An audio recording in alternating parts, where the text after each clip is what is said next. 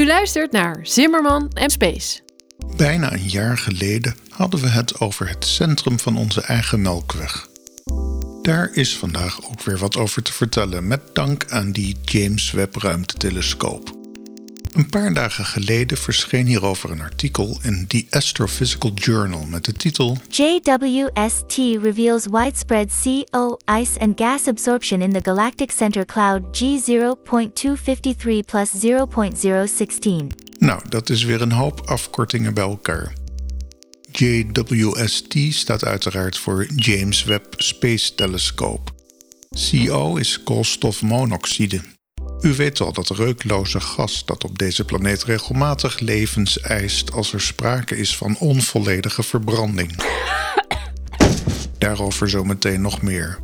En G0.253+0.016 is een bijzonder object ergens in het midden van onze Melkweg, ook wel de brick, de baksteen genoemd. Het is wel een heel typische baksteen, want het is geen steen en hij is ook niet gebakken. Wat het wel is, is een donkere moleculaire wolk die het achterliggende sterrenlicht grotendeels tegenhoudt en met heel veel fantasie een beetje de vorm heeft van een baksteen. Maar goed, lollige naam of niet, wat is dit voor iets en waarom verdient het gebeuren uw speciale aandacht? Daarvoor moeten we een decennium terug in de tijd, toen deze moleculaire wolk ook al met interesse werd bestudeerd door astronoom Jens Kauffmann en collega's van het California Institute of Technology. In 2013 verscheen hun artikel The Galactic Center Cloud G0.253+0.016,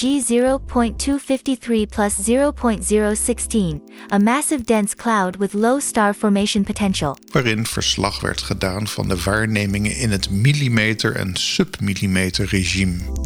Moleculaire wolken worden door astronomen graag op deze golflengtes bestudeerd, omdat hier de spectra zichtbaar kunnen worden die de chemische samenstelling en evolutie van dergelijke wolken meer inzichtelijk maken. Deze waarnemingen kunnen vanaf de aarde worden gedaan, vanaf hooggelegen, droge en koele locaties, zoals Alma in Chili of de Submillimeter Array in Mauna Kea, Hawaii. Ook vanuit de ruimte kunnen submillimeter waarnemingen worden gedaan, zoals bijvoorbeeld met het Herschel ruimtevaartuig of de Submillimeter Wave Astronomy Satellite van NASA. Toen Kauffmann en collega's naar de brick moleculaire wolk keken, zagen zij twee dingen die moeilijk samengaan. Ten eerste dat de moleculaire dichtheid in de brick bijzonder hoog is en ten tweede dat er nauwelijks sterren ontstaan. Dat is vanuit astronomisch oogpunt interessant, omdat zorgvuldig opgebouwde regels en wetmatigheden over ons heelal op die plek om een of andere reden niet op blijken te gaan. Het artikel uit 2013 komt tot de conclusie dat deze moleculaire wolk waarschijnlijk nog te jong is. Mogelijk is de brick ontstaan uit een botsing van stofwolken in het hart van onze Melkweg. En dat hart van onze Melkweg is een meer dynamische plek dan waar wij ons bevinden. En het is volgens de auteur zelfs zeer de vraag of de brick ooit in staat zal zijn een plek van gemiddelde sterrengeboorte te vormen. Maar goed, dat was 10 jaar geleden. Inmiddels zijn we als mensheid een James Webb ruimtetelescoop rijker en deze werd ook nog maar eens op deze merkwaardige donkere vlek gericht. Het onderzoek hiernaar werd onder andere uitgevoerd door hoofdauteur van het artikel dat deze maand verscheen, Adam Ginsburg. Een van de rariteiten die Ginsburg en collega's vaststelden is dat de brick koolmonoxide ijs en gas bevat. En wel veel meer dan in eerste instantie verwacht werd. Koolmonoxide treedt op als filter voor sterrenlicht van zowel achterliggende sterren als sterren die onderdeel uitmaken van de brick. Dat licht wordt dan blauwer en minder sterk. We zeiden net al dat er nauwelijks sterren worden geboren in deze moleculaire wolk, maar een handjevol sterren wordt wel waargenomen.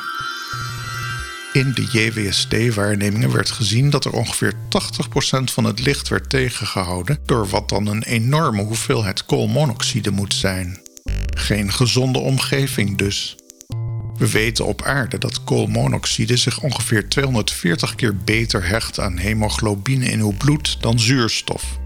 Dus daar waar beide gassen, koolmonoxide en zuurstof, aanwezig zijn, zal ons bloed gemakkelijk en al bij een lage concentratie koolmonoxide verzadigd raken en treedt een zuurstoftekort in ons lichaam op. Afhankelijk van hoeveel koolmonoxide ingeademd wordt en hoe lang deze blootstelling duurt, zal bewusteloosheid of zelfs de dood kunnen optreden. Ja, schiet nou maar op. Oké. De immense hoeveelheid koolmonoxide in de debris leert ons dat het centrum van onze melkweg afwijkt van de rest van de galactische schijf van de melkweg. En als dat hier zo is, zegt Ginsburg, dan zou dat heel goed ook in andere melkwegstelsels het geval kunnen zijn. Waar de waarneming van koolmonoxide vroeger als goede proxy gold om waterstof in het heelal te meten, moet de astronomie die aanname mogelijk herzien. Dat we dit nu pas te weten zijn gekomen, heeft te maken met de kwaliteit van de instrumenten van de James Webb ruimtetelescoop. Tot dit apparaat gelanceerd werd, was de studie naar ijs in het heelal minder intensief dan de studie naar gassen. Het neerkaminstrument aan boord van de James Webb ruimtetelescoop kan met verschillende filters heel precies naar smalle frequenties in het infrarood kijken, waardoor er nu voor het eerst op dit niveau naar ijsformatie gekeken kan worden. Wat nog niet geheel begrepen wordt, is dat er zoveel koolmonoxide in de vorm van ijs in de debris bestaat. Het is op deze plek in onze melkweg namelijk relatief warm, zo'n 60 Kelvin.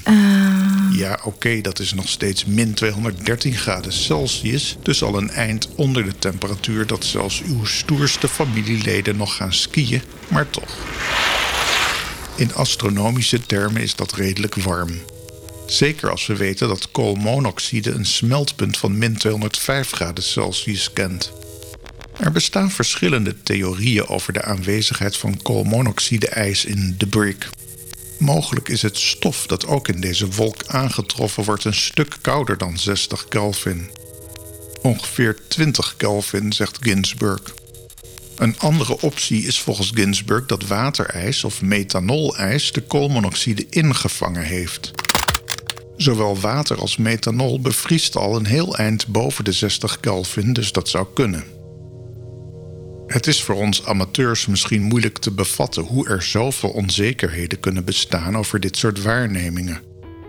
Het is dan goed om te weten dat de nieuwe gegevens over debris redelijk indirect zijn waargenomen.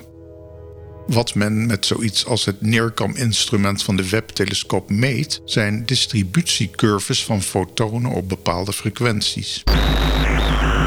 Er is niet genoeg tijd en er zijn niet genoeg gegevens beschikbaar om dat op alle mogelijke frequenties te doen. Wat dan ontstaat is een onvolledig beeld van absorpties op bepaalde lichtfrequenties die duiden op de aanwezigheid van bepaalde verbindingen of atomen. Maar dit soort metingen laten een hoop variabelen open. Wat astronomen dan doen is modellen ontwikkelen die het beste overeenkomen met de waargenomen absorpties. Uit dezelfde metingen kunnen verschillende modellen ontstaan. Zo is het uit deze waarnemingen niet direct duidelijk of koolmonoxide-ijs in isolatie bestaat of ingesloten in ijs of methanol bestaat. Om maar wat te noemen. Het komt neer op statistiekbedrijven en grafieken onder elkaar leggen. Interessant voor de technisch geïnteresseerden onder u is dat Ginsburg en collega's voor hun onderzoek publiek beschikbare gegevens uit het Mikulski-archief hebben gebruikt. Al hun code is geschreven in de programmeertaal Python en goed gedocumenteerd beschikbaar via de website GitHub. U kunt zelf zien hoe bepaalde grafieken met betrekking tot de distributie van moleculen in de debris gemaakt worden en betrekkelijk eenvoudig de code zelf opnieuw uitvoeren. Zo kunt u de Python Jupyter notebooks openen en volgen wat Ginsburg en collega's hebben gedaan om tot hun conclusies te komen. Ginsburg maakt veel gebruik van de Python AstroPy module. Als u nog om een hobby verlegen zit, de AstroPy Python module is gratis beschikbaar en kent een eigen website met allemaal voorbeelden. En u hoeft natuurlijk niet direct zelf wetenschap te bedrijven op ingewikkelde James Webb ruimtetelescooptabellen. Oh, gelukkig! Splits eens een kleurenplaatje op in verschillende FITS-images. Aldoende krijgt u, als u tenminste enigszins op mij lijkt, wat ik niemand kan aanraden, vanzelf meer respect voor de noeste arbeid van astronomische wetenschappers. Een grote uitdaging bestond uit het uitlijnen van de vele waarnemingen. De James Webb ruimtetelescoop houdt zichzelf in het ideale geval uitgelijnd op een object op basis van hulpsterren. Maar dit proces was in het geval van de Brick de mist ingegaan omdat er te veel sterren zichtbaar zijn in het centrum van onze Melkweg. De James Webb ruimtetelescoop was dus inderdaad een beetje de weg kwijt. Well, let's see now. En zo begon de schone taak om geduldig en enigszins experimenteel Python-programmacode te schrijven om naderhand de plaatjes weer goed op elkaar te leggen. Wie wat in deze broncode rondneust zal met eigen ogen kunnen zien dat astronomen ook maar mensen zijn. In de datareductiemodule las ik: Only include positive values. Direct gevolgd door een opmerking: Actually, no, that didn't work. Mocht het u interesseren, een link vindt u uiteraard in de show notes van deze aflevering. Ik begin trouwens alweer kerstbellen te horen volgens mij. Tot de volgende keer.